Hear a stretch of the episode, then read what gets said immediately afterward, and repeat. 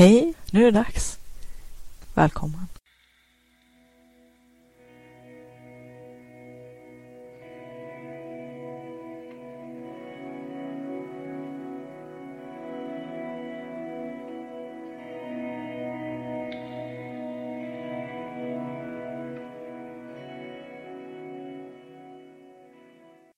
Vill du uppleva mera kreativitet och flow, få mer kvalitetstid till ditt skapande och kreativa liv, mer energi och lust, tillgång till dina kreativa superkrafter?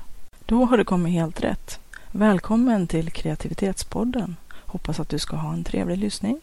Hej och välkommen till det åttonde avsnittet av Siddhartas eh, podcast. Eh, jag tänkte faktiskt gå ut och ta en promenad nu, så jag återkommer alldeles snart. Vi hörs. Så, nu är jag tillbaka från promenaden. Så att jag tänkte att jag skulle ge lite rapporter ifrån skogen och eh, jag kan meddela att eh, allt det ni har hört, eller i alla fall allt det jag har hört om att blåbär inte klarar eh, en frostnatt eller i alla fall en frostnypning mm, ser ut att vara sant. I och för sig är det väl väldigt sällan, vill jag säga till mitt försvar, eftersom att jag bor i skogen och plockar bär ganska så intensivt när chans gives. Eh, så är det ju sällan att vi har en sommar som sträcker sig så här långt in på hösten ända till första tredjedelen av oktober. Jag plockade mina sista blåbär här femte eller sjätte oktober någonting. Men det ser ut i alla fall som att eh, visserligen har även lingorna blivit eh, tämligen övermogna nu. Eh, men det går fortfarande att plocka dem och de som växer där det är lite skuggigt eller de inte har mognat lika fort så ser de fortfarande fullt eh, aptitliga ut. Men blåbären tyvärr, de allihopa, även de som såg fina och inte var övermogna innan frosten, de är alldeles mjuka och skrynkliga nu. Inte jätteskrynkliga allihopa, men när man känner på dem så är de mjuka. På ett sätt som ja, gör att man vet att man inte kanske direkt har någon behållning av att plocka och äta dem. Däremot lite längre in i skogen där inte frosten har nått lika mycket så finns det en del bär som fortfarande utav blåbären skulle kunna gå och plocka. Och då är det svårt för mig att eh, hejda mig för att jag vill ju så gärna plocka de där blåbären och de är så fina. Men nu är frysen full och eh, jag har ju stått i ett antal veckor böjd som en ostkrok och även ryggen säger faktiskt ifrån och säger att nu får det nog vara nog.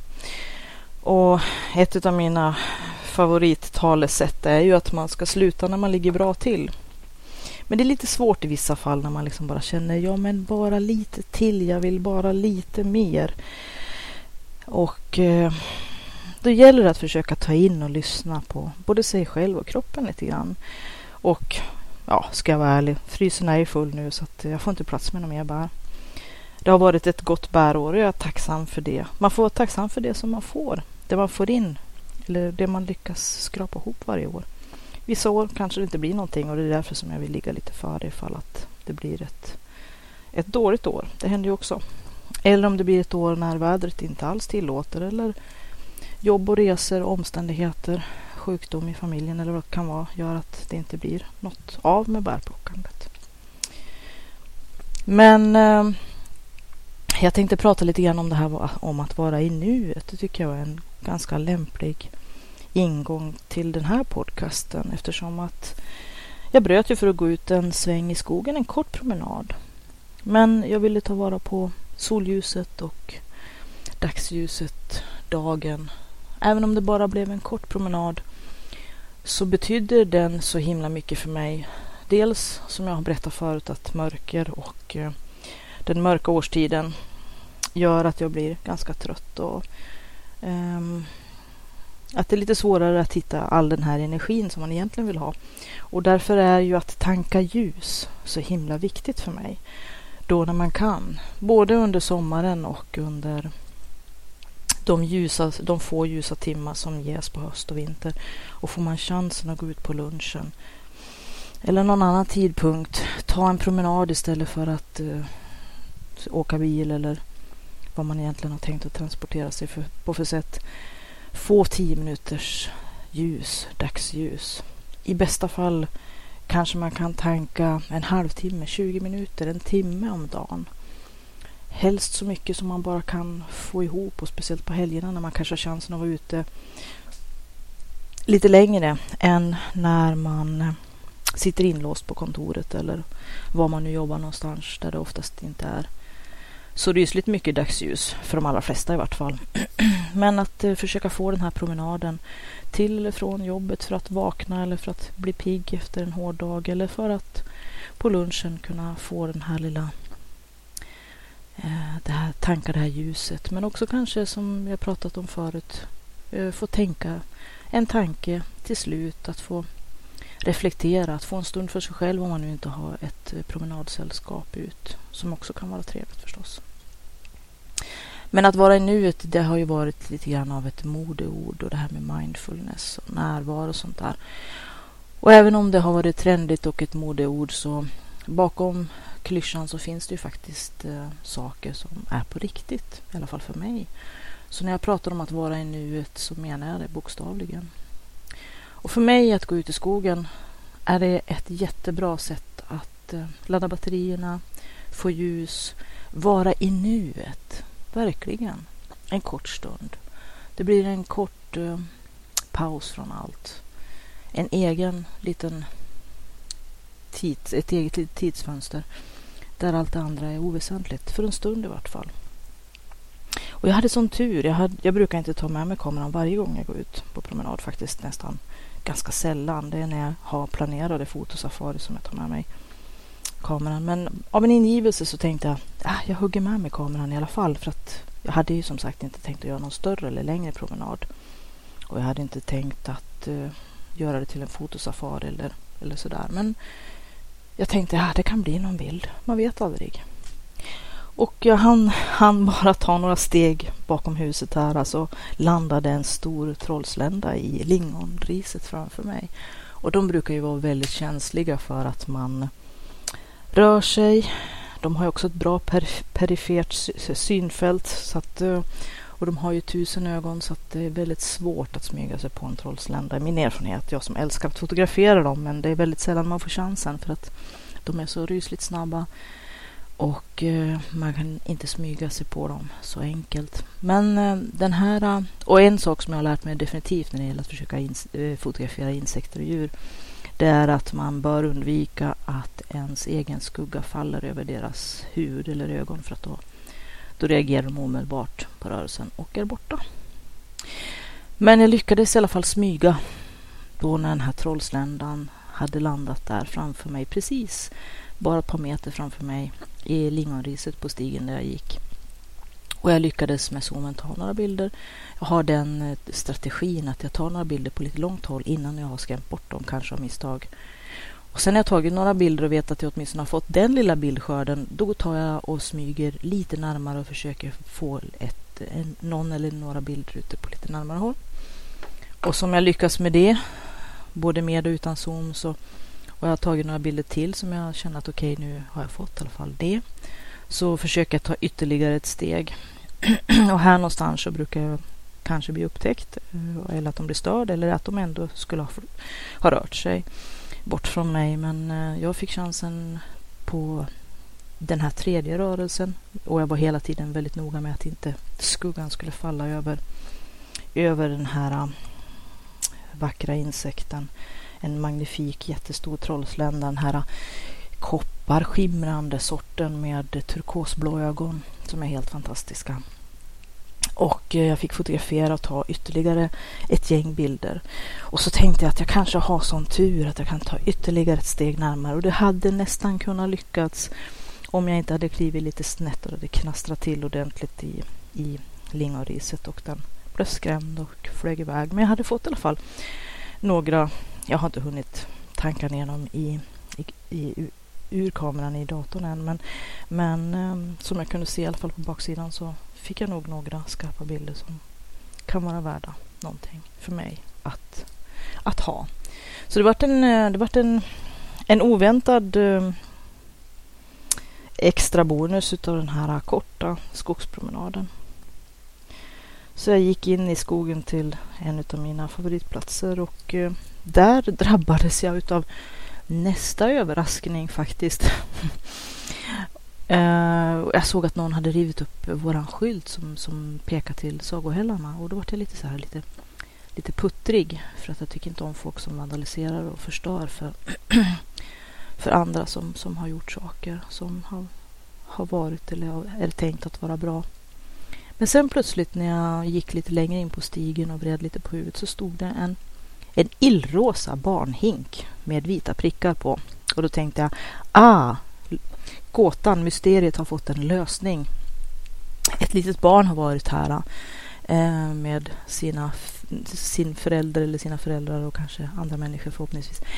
Och eh, antagligen eh, gått lite bärsärk. Barn har ju en tendens att dra fram som små vildbasar och tornados. Så att eh, då log jag och tänkte att det kan ju vara förlåtet faktiskt. När jag väl kom hem efter den korta promenaden, ja på vägen kan jag väl säga att jag tänkte på det eftersom att eh, en räv hade gjort några små eh, nätta revirmarkeringar på, de, de gör ju det gärna på stubbar och, och lite högre på stenar och på lite, lite högre upp. Så tänkte att ja, det är ju bäst man passar sig så att man inte råkar komma, komma i närheten av deras små visitkort. Um, så att, men när jag sen väl kom hem så, så gick jag lite grann över gårdstunet. Jag tycker det är ett fint ord faktiskt. Och vi har ett gårdstun, det har vi nog.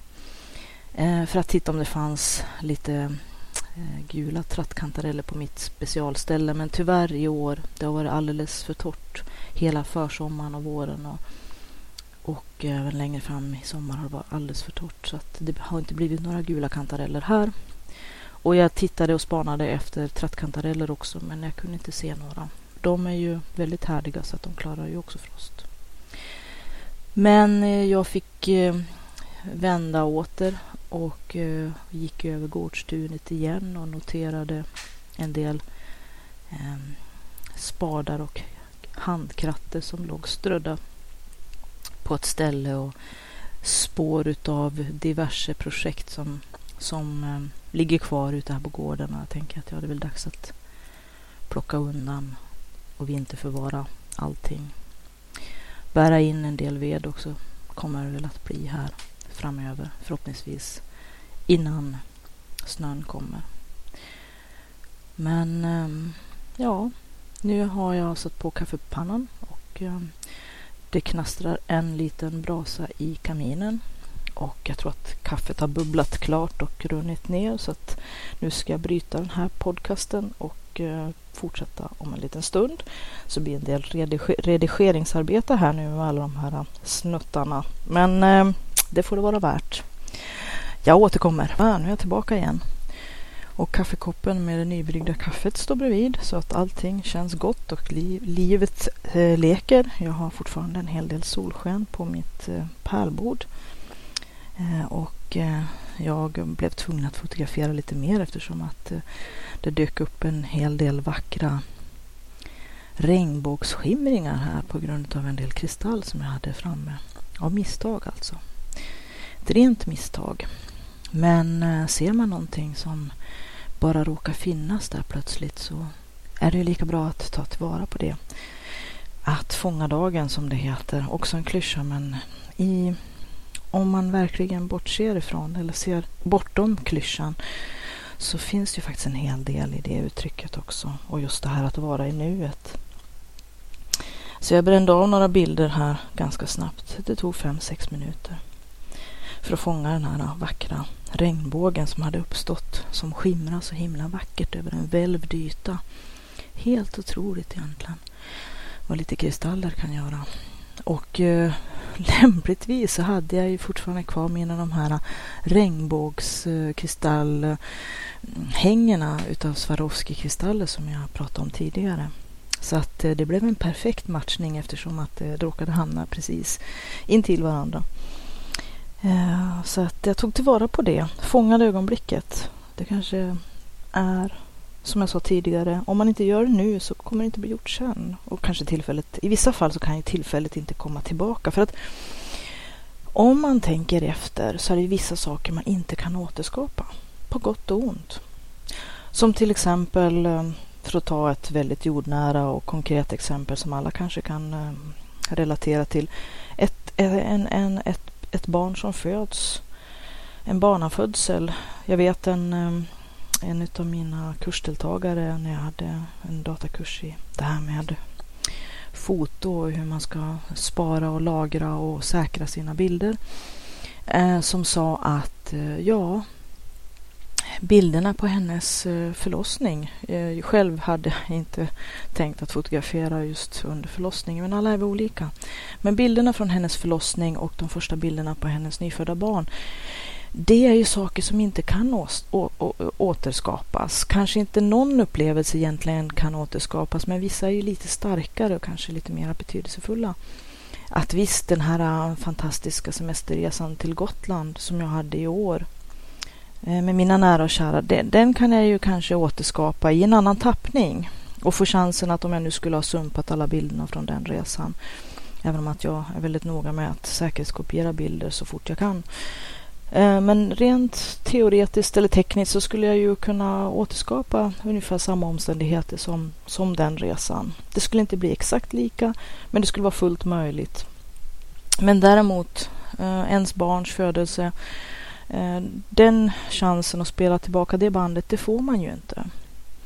Och att vara i nuet handlar ju ganska mycket om att, att värdera det som vi har just här och nu också. Inte bara titta framåt och inte titta bara titta bakåt.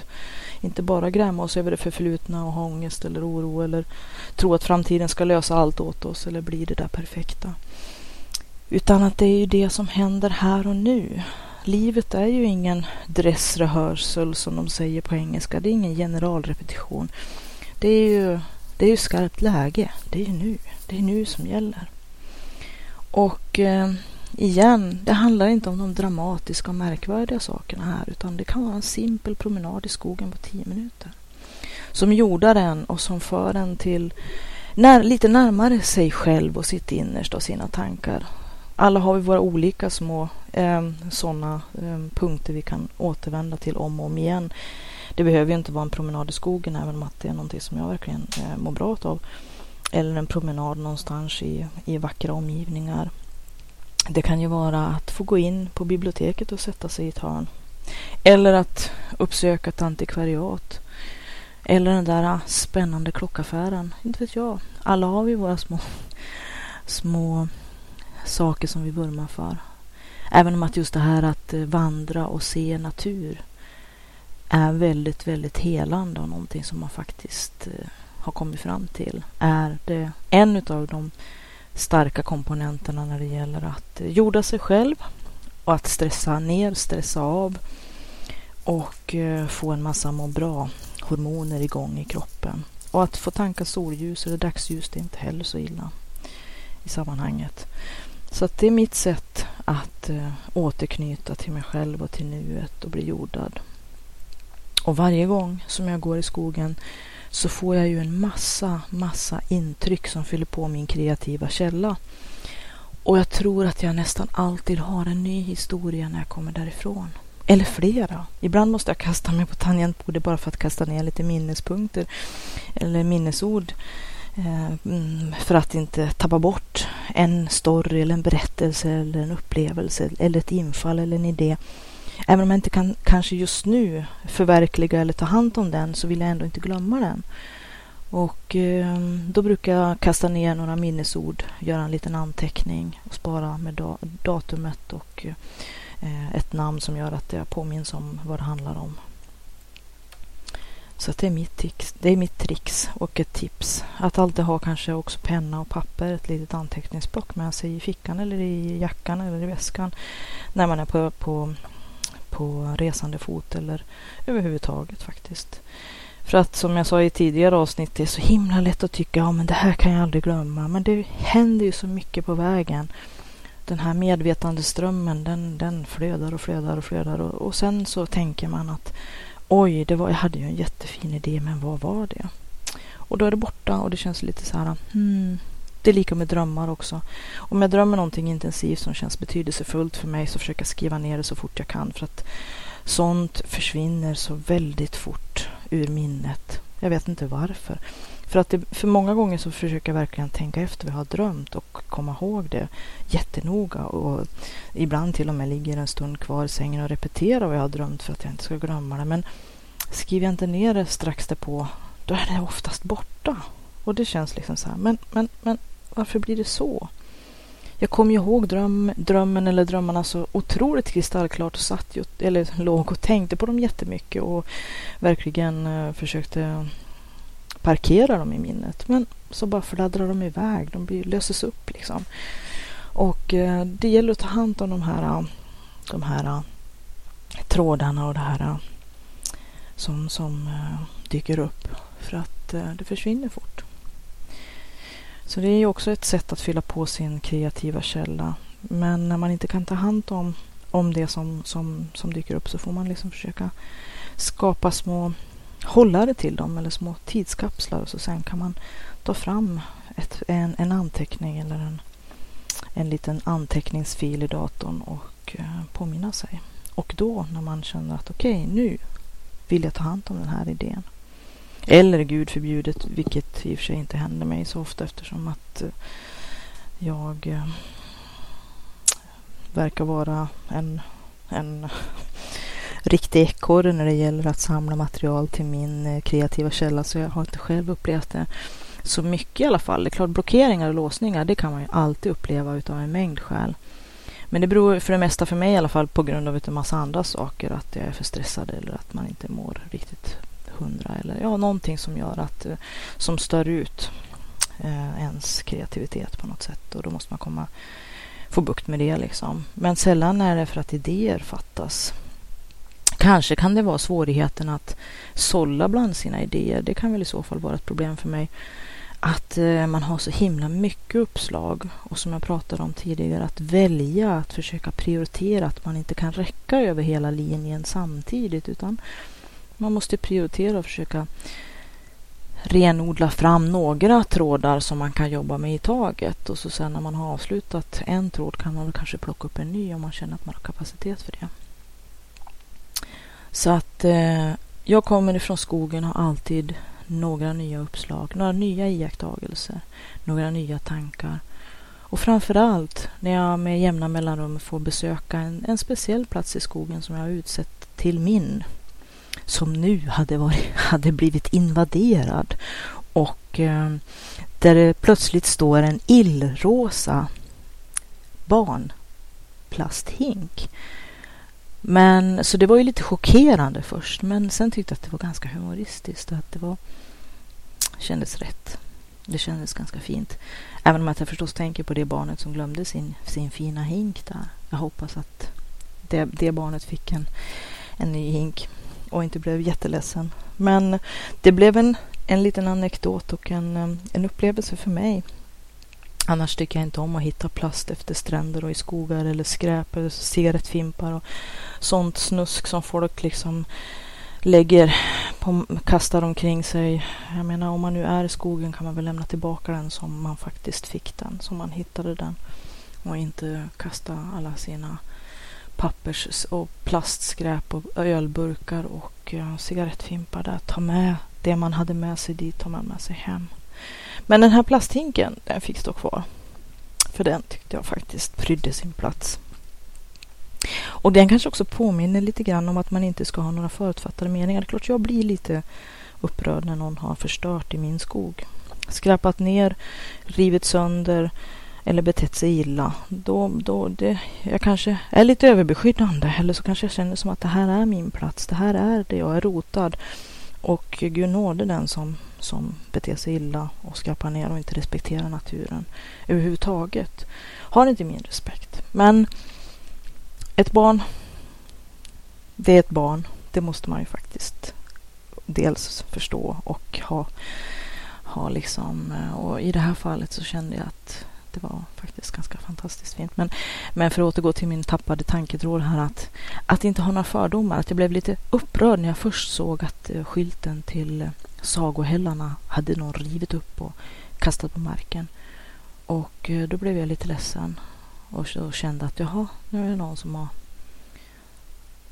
varit tvungen att avreagera sig och, och sparka omkring grejer här men eh, sen när jag såg plasthinken, den rosa plasthinken, tänkte jag ja, det har nog varit barn här och de har väl ibland som sagt, de drar ju fram som tornados, de små vildbasarna. Och eh, kan vara väldigt kreativa.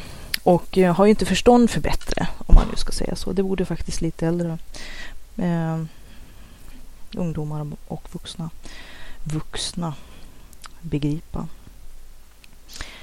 Så att, eh, att kanske inte döma för tidigt, inte ha förutfattade meningar, att först ta reda på hur det faktiskt förhåller sig. Att eh, den här plasthinken, den behövde ju inte ha blivit kvarlämnad förstås, även om att många gånger när man ser att folk verkligen har gått in för att förstöra och att de inte har respekterat och kastat allt sitt junk runt omkring sig och bara åkt därifrån. Men, men eh, som sagt inte ha några fördomar i. Det, kan ju, det här kan ju få vara en liknelse för en massa saker i andra sammanhang i livet. Att vi kanske ibland inte har alla fakta, inte har alla data, inte kan bilda oss en heltäckande bild av vad som har hänt eller ja, kunna dra de rätta slutsatserna. Och att vi lätt då far ut i aggression, ilska och blir ledsna för saker som antingen kanske inte alls var personligt riktade mot oss och eh, kanske inte alls var tänkt eller menat så som vi uppfattar det. Eller att det finns en helt annan historia bakom som, som vi inte ens har tillgång till och inte, inte, inte kan förstå därför. Så att eh, en av mina historier som jag brukar berätta just i det sammanhanget, det är ju en som jag läste. Jag vet inte riktigt var, om det var på nätet eller om det var i någon bok. Men det handlade om en, om en man som satt på tunnelbanan i New York med sina tre yngre barn, söner. Och de här sönerna, de var, det var tripp, trapp, trull, ganska små gossar som i princip verkligen, verkligen levde rövare i den här i den här tunnelbanevagnen. De höll på att rev stället inifrån och ut och alla de andra eh, passagerarna, det var ju rätt mycket passagerare, var väl i rusningstid, mitt i New York var ju ganska till slut både förbannade och eh, ledsna och besvikna och så för att den här karn bara satt helt passivt och verkade bry sig fullkomligt fan i på ren svenska. Jag ber om ursäkt igen. Jag kommer ju från en industriell bakgrund så att eh, jag, eh, mitt språk kan ibland vara ganska rakt på sak. Men, men i alla fall, den här mannen verkade helt, helt skita i att hans barn levde rövare och eh, ganska ordentligt störde alla gäster, mer eller mindre han, eller passagerare, mer eller mindre han, handgripligt i den här tunnelbanevagnen. Och till slut var det väl någon som tog mod till sig, för det är väl så också. Vi vill inte gärna, eh, vi svenskar har väl det som kanske nationalsport, att vi inte vill tränga oss på. Och vi vill inte påpeka och vi vill inte mm, liksom sådär. Det är sånt som vi gör i tysthet. Med knutna nävar i, i byxfickorna eller när chefen har lämnat eh, fikarummet eller hemma när vi kommer hem eller ja, liksom sådär. Men det var i alla fall någon som konfronterade, som, som satte sig bredvid den här mannen och sa Ehm, era, era barn, era söner håller på och river inredningen här och det känns som att ni kanske borde göra en insats. Försöka tygla era, era ungar helt enkelt. Och då vände sig, ja, då vred mannen på huvudet och tittade den här personen i ögonen och sa Ja, det är så här att vi kommer precis från sjukhuset och eh, min fru och deras mamma har precis dött i cancer.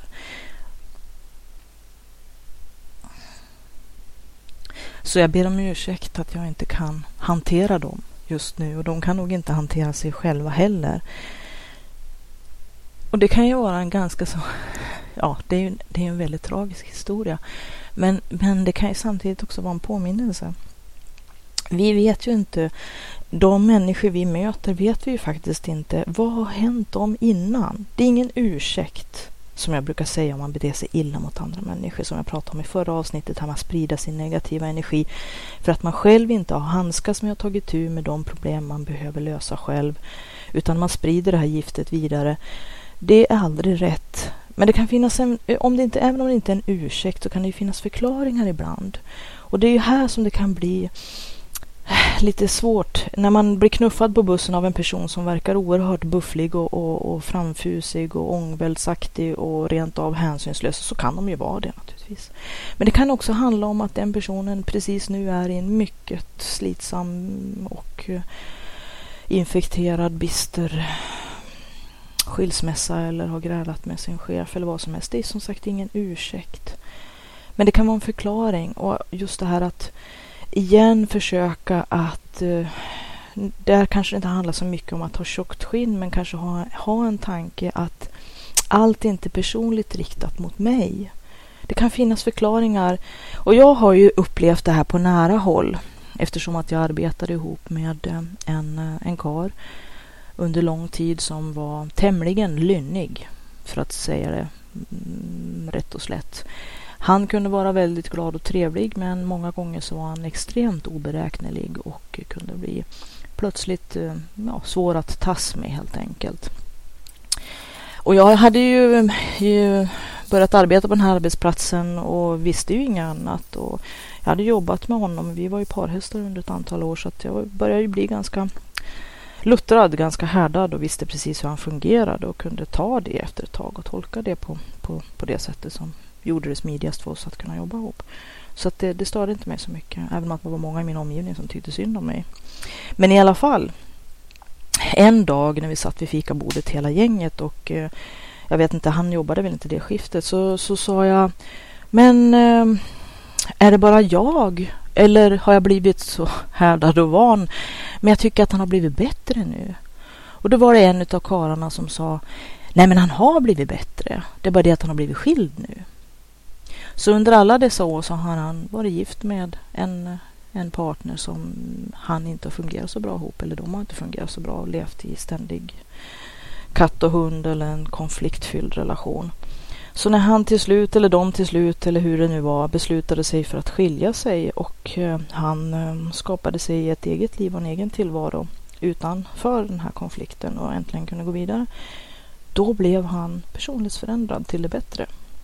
Och ja, det är klart man kan ju ha mycket åsikter om det och, och känna att ja, det skulle han väl ha tänkt på lite tidigare och och varför skulle en person som är professionell på sitt jobb låta eh, privata spörsmål inverka negativt på ens professionella roll och ens uppförande mot andra människor som faktiskt inte varken vet eller rår för eller har med saken att göra?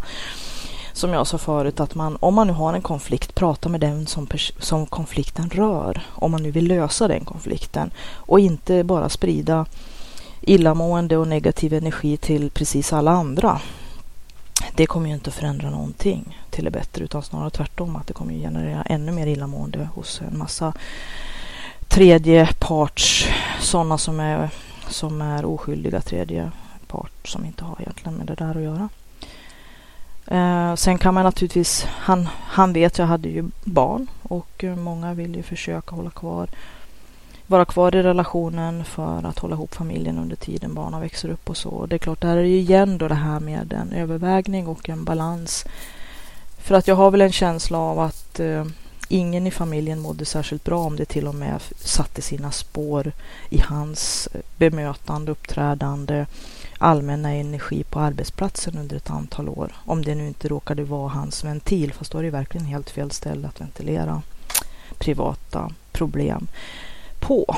Men eh, jag förmodar att det inte var särskilt mycket bättre på hemmaplan och då kan man ju ifrågasätta om det verkligen är rätta mot barnen att vara kvar i en sån relation. Så att, eh, men ibland när någon har betett sig riktigt illa mot mig och det var ju också någonting som jag råkade ut för ganska frekvent när jag jobbade som, som eh, elreparatör att när jag kom till ett valsverk som de hade haft problem med under flera timmar så var ju alla ganska upprörda och uppretade och stressade för det kostar ju ibland, vissa av de här maskinerna kostar ju flera hundratusen om de står i en timme eftersom att de får leveransböter och en massa saker och grejer som ska fraktas med lastbil ut, eh, ut och ha färger och passa och ska ut till kunderna på specifika tider och sådär. Eller om att eh, man har väldigt hårda toleranser ibland ner till 3 my som ska, som ska passas. Om inte maskinen går bra då blir det ju, blir ju alla upprörda. Därför att eh, Alla stressar ju alla för att försöka få någon ordning på problemet naturligtvis.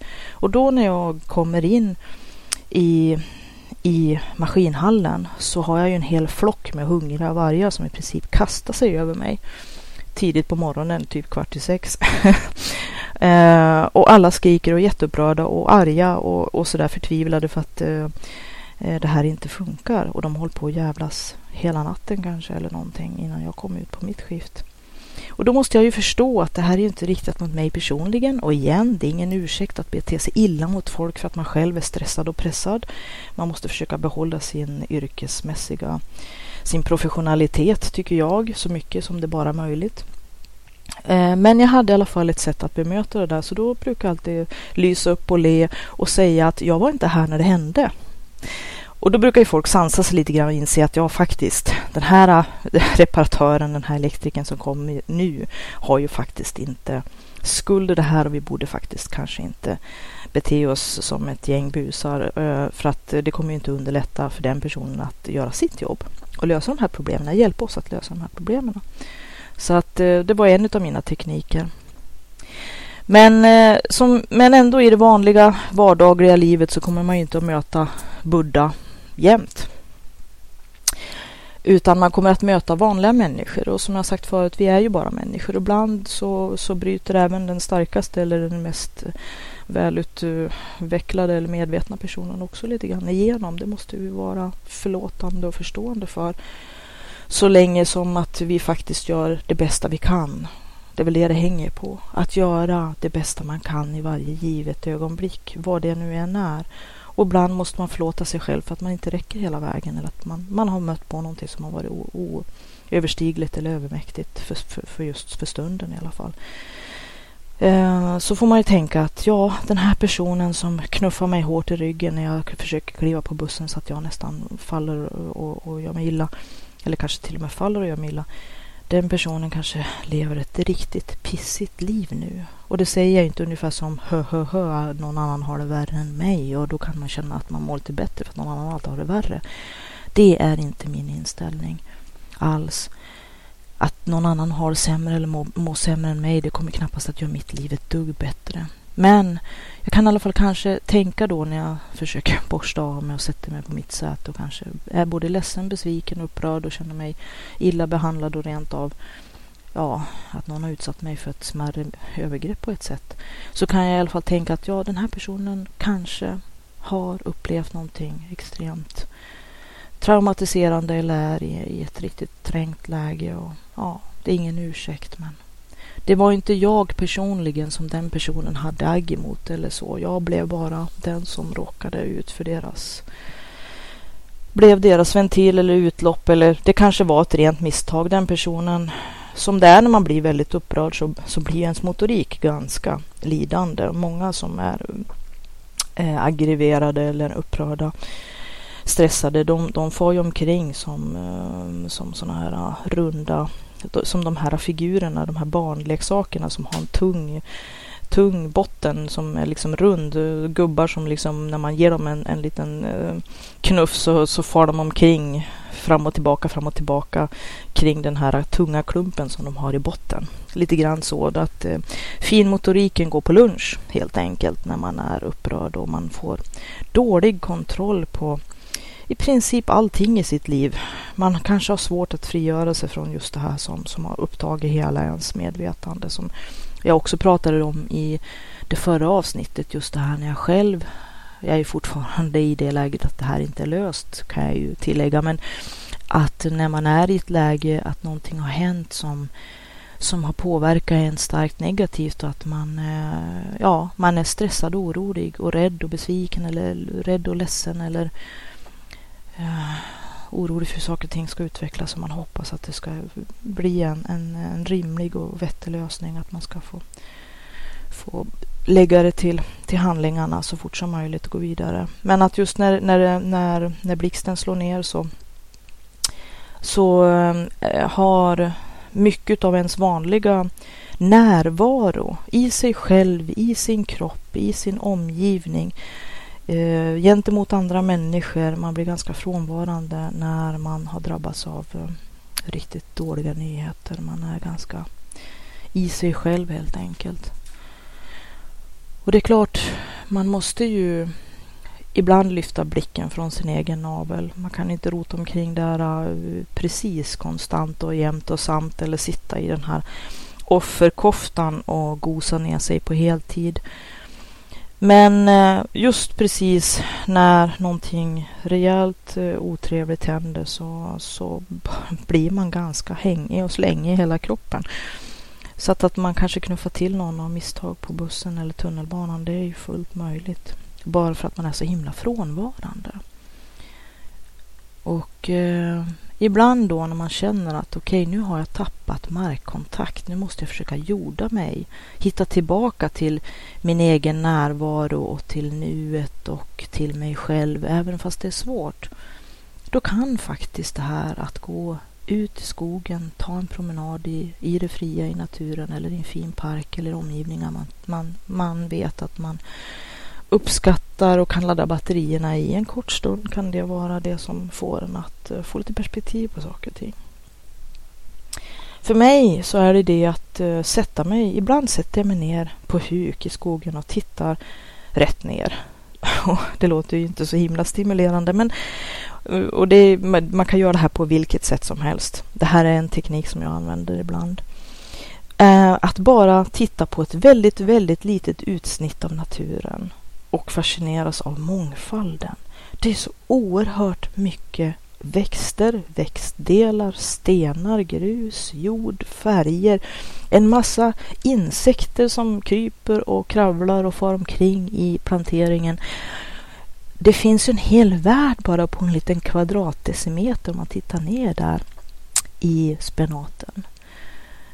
För att uttrycka det kanske lite respektlöst.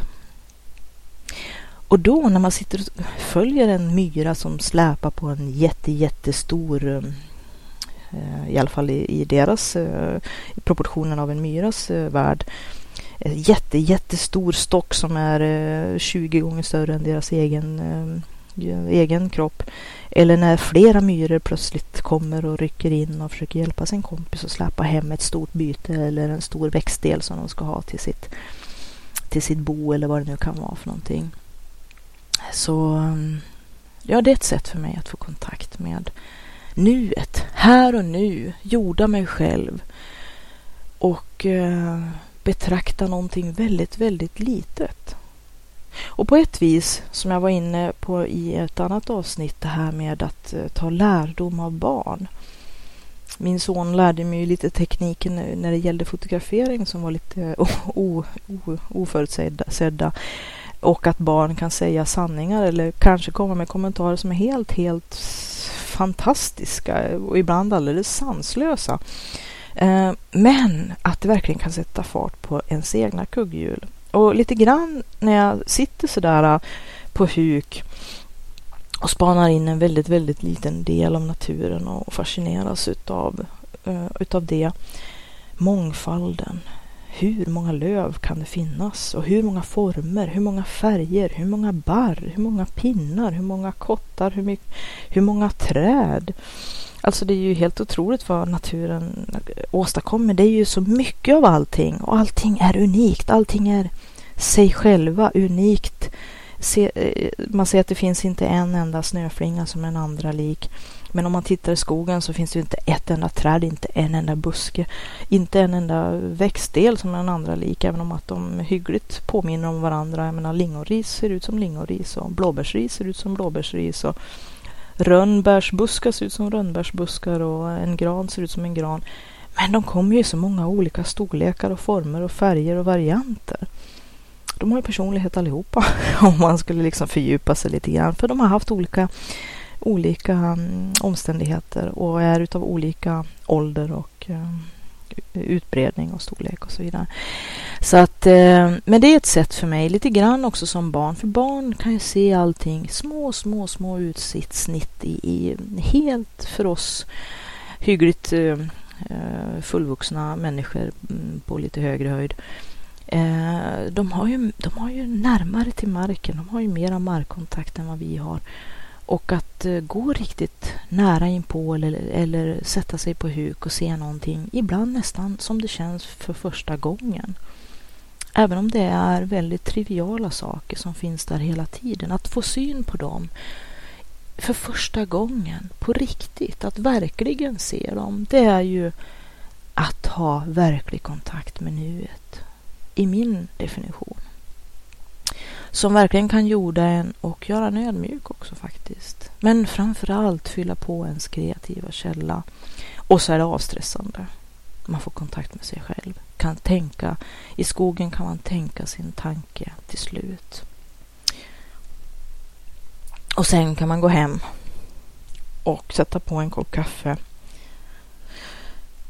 och fortsätta skapa. Och det är väl det. Det är där jag är nu.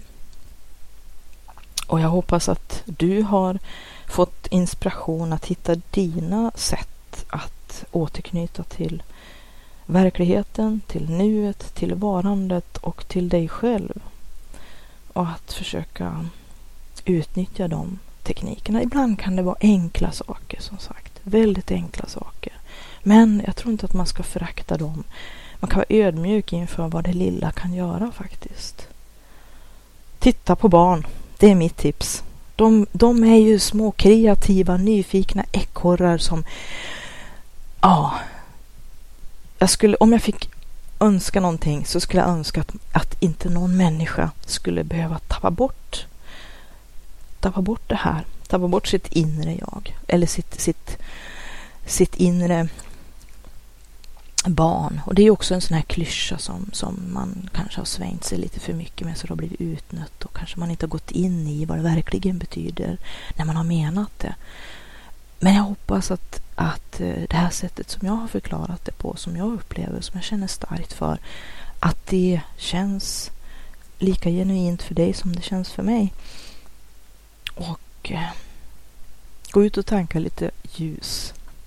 Gör det varje dag. Det tror jag är bra för dig. Och för din allmänna kreativitet, energinivå och därmed också ge dig möjligheter att lösa dina problem. Allt som seglar upp, allting som faktiskt ibland sliter hårt på oss. Vi behöver återhämtning. Vi behöver ta hand om oss själva. Förlåta oss när vi inte räcker till. Och um, eh, gå ut och tanka nya intryck för att fylla på vår kreativa källa och hitta nya synvinklar på saker och ting. Ha det bra och tack för att du har lyssnat. Gå gärna in på www.sidharta.se. Där hittar du alla kontaktuppgifter så att du kan, om du vill, skicka ett mejl och ställa en fråga eller komma med en kommentar eller uppmuntrande ord. Det kan jag inte få för mycket av om man säger så. Ehm, och ehm, det finns också en länk på hemsidan som heter bidra och där finns det en lista på saker du kan göra utifrån dina egna förutsättningar för att eh, om du tycker att den här podcasten har hjälpt dig eller varit värdefull på något sätt, att den kanske kan vara det för andra som du känner också. Och att du kanske kan ge ditt bidrag för att stödja mig och för att se till att det blir fler podcastar som görs i framtiden och kanske med så snabbt tempo eller ja, att att, eh, att jag kan göra flera podcastar ehm, som eh, du kan ha nytta och glädje av. Och den har jag tänkt, jag vill att det ska vara en fri resurs som ska finnas tillgänglig för alla. Ingen reklam, inga pengar som ska tjänas utav, uh, utav företag eller andra med kommersiella eller ekonomiska intressen. Utan det här är ett samtal mellan dig och mig i min podd som jag hoppas ska vara utvecklande för alla, både dig och mig och alla som lyssnar. Ha det gott och vi syns och hörs snart igen. Tack för att du har lyssnat på den här podden. Hoppas den var till mycket nytta och glädje. Om du vill läsa mera om Siddharta, gå in på www.siddharta.se Z-I-D-D-H-A-R-T-A www.skolverket.se. Där finns också kontaktuppgifter så att du kan till exempel mejla om du har frågor eller kommentarer eller vill ta upp något ämne som du gärna vill höra på podden i framtiden. Välkommen att höra av dig. Kreativitetspodden har också en egen Facebookgrupp så att om du söker på kreativitet eller kreativitetspodden så hittar du kreativitetspodden på Facebook. Anmäl dig gärna där som följare så får du uppdateringar löpande om nya avsnitt och saker som händer på kreativitetsfronten. Du kan också gå in på www.sidharta.se och klicka på länken högst upp till vänster bidra för att se vad du kan göra för att hjälpa den här podden att fortleva och att visa ditt stöd. Så gå in där på bidra så ser du hur det går till. Jag som driver kreativitetspodden heter Katrin Sidharta Tangen och jag är författare, järnsmed, driver www.sidharta.se och Sidhartas webbutik. Jag har skrivit flera böcker, bland annat Skapa och sälj som är en handbok för entreprenörer, kreativa och skapande människor. Jag har skrivit Forntida järn, Ancient Iron, som handlar om forntida järnframställning och eh, vikingatida järnsmide. Jag har även skrivit Pitch 13 som är en serie i genren Dark Urban Fantasy och eh, nu finns även ljudboken för kreativitet och flow enligt Siddharta. Allt detta kan du hitta på www.siddharta.se där du också kan gå in i butiken, Siddhartas webbshop, där böckerna kan köpas till bästa pris. Böckerna kan också hittas på Bokus och Adlibris och på de vanliga ställena där du köper böcker. E-böckerna kan också köpas via Kobo och eh, Amazon med flera ställen där e-böcker säljs. Ha det gott. Tack för att du har lyssnat. Hej då!